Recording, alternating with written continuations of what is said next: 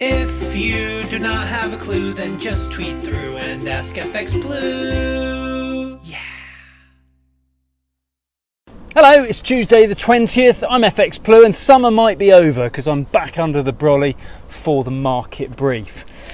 Now, the outlook is pretty bleak for the UK property market at the moment.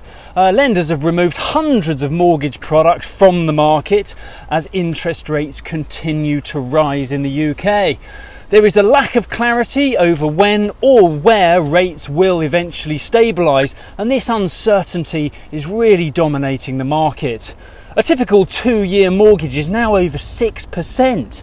To put that in perspective, 18 months ago that was around 2%. Nevertheless, the government has confirmed that they do not plan to provide any help for those struggling with higher mortgage payments, and there will not be another stamp duty holiday as seen during the pandemic.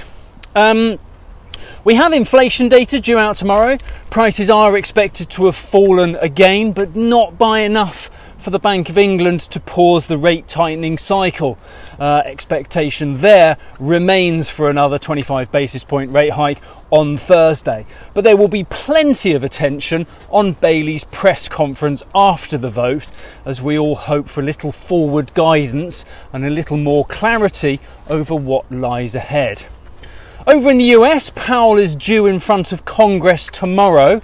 Um, he will be grilled on the Fed performance against a, a, backdrop of growing concerns that the economy, the US economy, may not escape a recession.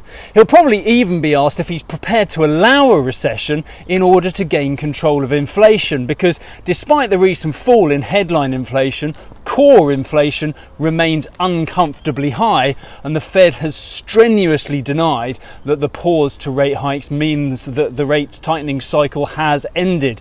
Indeed, the market is already pricing in another 25 basis point rate hike in July.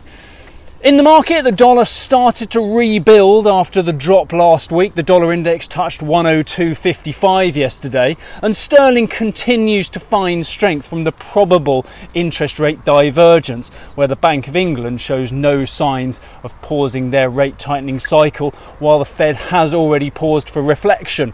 Um, we closed just shy of 128 against the dollar yesterday. Uh, we opened this morning around 127.80 against the dollar, or about 117 against the euro and euro dollar is around 109.25 this morning.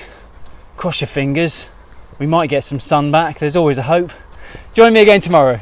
If you do not have a clue, then just tweet through and ask FX Blue.